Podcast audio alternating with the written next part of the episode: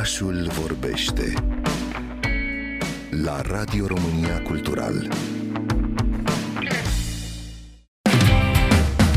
Călătorim în Germania, în landul căruia i se mai spune și Silicon Saxony, cu trimitere la Silicon Valley de peste ocean. Saxonia este astăzi cel mai important centru european al microelectronicii, numeroși producători de chipuri având sediile în apropiere de capitala landului, Dresda. Însă, istoria acestei regiuni nu s-a scris la Dresda, ci la treizeci de kilometri distanță, la Meissen, supranumit orașul de porțelan, întrucât acolo a fost înființată prima manufactură din Europa care a folosit acest material ceramic.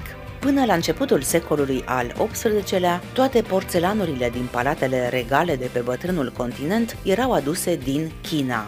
Abia în anul o mie șapte sute opt, secretul fabricării rafinatelor vase și decorațiuni a fost descoperit la curtea lui August cel Puternic, cunoscut drept Regele Soare al Saxoniei. Se spune că acesta dăduse poruncă alchimiștilor să fabrice aur. Unul dintre alchimiști, pe nume Johann Friedrich Böttger, tot căutând materiale în zonă, a găsit zăcăminte de Gaolin, pe care le-a transformat în aur alb, așa cum era numit în epocă râvnitul porțelan oriental.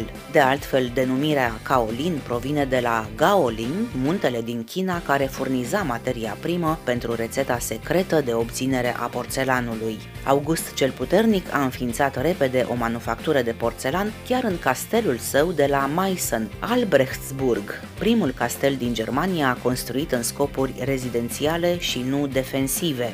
Ridicat pe o colină pe malul râului Elba, Albrechtsburg, o adevărată capodoperă a goticului târziu, a fost centrul de producție a porțelanului pentru mai bine de o sută cincizeci de ani, iar simbolul ales ca marcă a porțelanului de Meissen, cele două săbii albastre încrucișate, a fost introdus încă din anul o mie șapte sute douăzeci. Este așadar unul dintre cele mai vechi logo-uri din lume. Un alt simbol al pieselor realizate la Meissen este așa numita ceapă albastră, modelul reprezentând un bulb pictat într-o nuanță de albastru cobalt. Se pare că acest model decorativ ar fi de fapt versiunea europeană a rodiilor reprezentate pe porțelanurile chinezești. August cel Puternic era fascinat de creațiile orientale și încerca să reproducă diverse modele în manufactura pe care o înființase. Ceapa a rămas până astăzi o marcă a porțelanurilor de Meissen.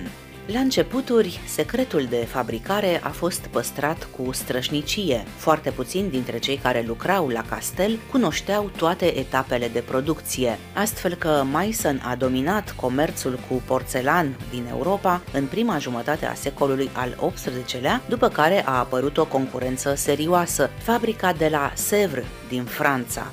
În o mie opt sute șaizeci și trei, fabrica din Meissen a fost mutată din castelul Albrechtsburg într-o zonă de la periferia orașului, unde funcționează și în prezent, ușile fiind deschise turiștilor. Se organizează circuite și ateliere demonstrative și, de asemenea, fabrica găzduiește un muzeu cu piese de colecție realizate de-a lungul anilor la Meissen. Alte opere de artă din porțelan sunt expuse la Dresda, în Palatul Zwinger, unde puteți admira vase și obiecte colecționate de însuși August cel Puternic, cel care a făcut cunoscut lumii întregi numele orașului Meissen.